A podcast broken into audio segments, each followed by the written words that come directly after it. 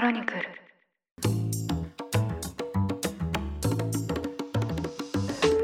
おはようございます。8月31日水曜日ニュースコネクトあなたと経済をつなぐ5分間パーソナリティの野村貴文です。この番組では1日1つ5分間で世界のメガトレンドがかかるニュースを解説していきます。朝の支度や散歩通勤家事の時間なのにお聞きいただけると嬉しいです。さて冒頭にですね一つ訃報をお伝えしなければなりません。京セラが昨日発表したところによりますと創業者稲森和夫氏が今月24日に老衰で亡くなりました。90歳でした。稲森さんといえば言わずと知れた昭和から平成にかけての大経営者でしてこの京セラの創業のほかあとはその KTDI の前身会社の一つを設立したり JAL の再建でも功績を残しました。でベストセラーになった著書で「生き方」という本があるんですけど私もですね若手社会人の時に読みまして内容はですね日本人らしいピシッとした仕事に対するメッセージが盛り込まれていまして、まあ、読んでですね、まあ、非常に背筋が伸びる思いがしたことが記憶に残っています。で私のあのファーストキャリアはですねパナソニックの創業者の松下幸之助さんが創設した出版社だったためですね、まあ、松下さんの本もよく若手社会人の頃は読んでいまして、まあ、この稲森さんの哲学と松下さんの哲学の両者のですね、まあ、こう非常に通じる部分も感じたものでした。心よりお悔やみを申し上げたいと思います。さて今日は自然災害に関する話題です。南アジアに位置する国パキスタンが深刻な水害に見舞われています。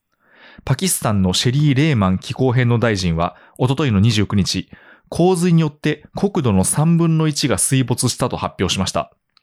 パキスタンはモンスーの季節に入った6月以降、例年の2倍以上、地域によっては5倍の降水量の記録的な豪雨にたびたび見舞われています。現時点でこうした豪雨が8回発生していまして、例年の3回から4回ほどを大きく上回っています。パキスタンの政府によりますと、29日時点での死者は1136人、被災者は人口の7分の1以上にあたる3300万人以上です。さらに21万件以上の家屋の倒壊が確認されています。で、パキスタンでは2010年にも大きな洪水が発生しまして、この時は国土の5分の1が被害を受けまして、2000人以上が死亡、100万件以上の家屋が破壊されました。被災者は2000万人以上に達しました。今回ですね、それに匹敵する被害が出ています。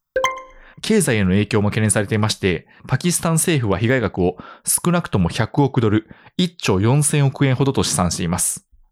で、パキスタンはもともと産業で言えば、綿花の生産量が多い国として知られているんですけど、生産されている綿花のほぼ半分が流されたということです。そして、野菜や果物の畑や水田にも被害があった模様です。今後数週間から数ヶ月の間に深刻な食料不足が生じるとの見通しも発表されています。こうした事態を受けまして、パキスタン政府は25日に非常事態宣言を発表しました。被災地域に軍を派遣して救援活動や被災者の支援に当たるほか、諸外国や国際機関に援助を呼びかけています。まあ、こうした動きを踏まえまして、国際社会も協力に乗り出しています。28日にはトルコとアラブ首長国連邦から最初の救援物資が到着しました。IMF も29日に11億ドル、1600億円の追加融資を行うと発表しました。で、昨今ですね、パキスタンは政情不安やエネルギーの高騰によって急激なインフレに見舞われていまして、すでに IMF から資金援助を受けることが決定していました。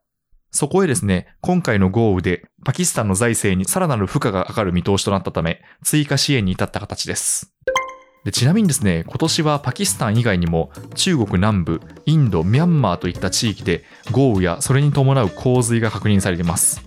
その中でもですね、このパキスタンの国土の3分の1が水没して、被害人数が3300万人というのは、まあ、少しですね、こう想像を絶する数字です。気候変動にまつわるリスクは10年以上前から世界でも指摘されていましてこのポッドキャストでもたびたび取り上げてきたんですけど大きな被害が現実のものとして発生しています。まずはですね被害に遭われた方の無事とですね一刻も早い事態の収束を願います。ニュースコネクトお相手は野村貴文でした。番組への感想はハッシュタグカタカナでニュースコネクトとつけてツイッターに投稿ください。もしこの番組が気に入っていただけましたらぜひフォローいただけると嬉しいです。それでは良い一日をお過ごしください。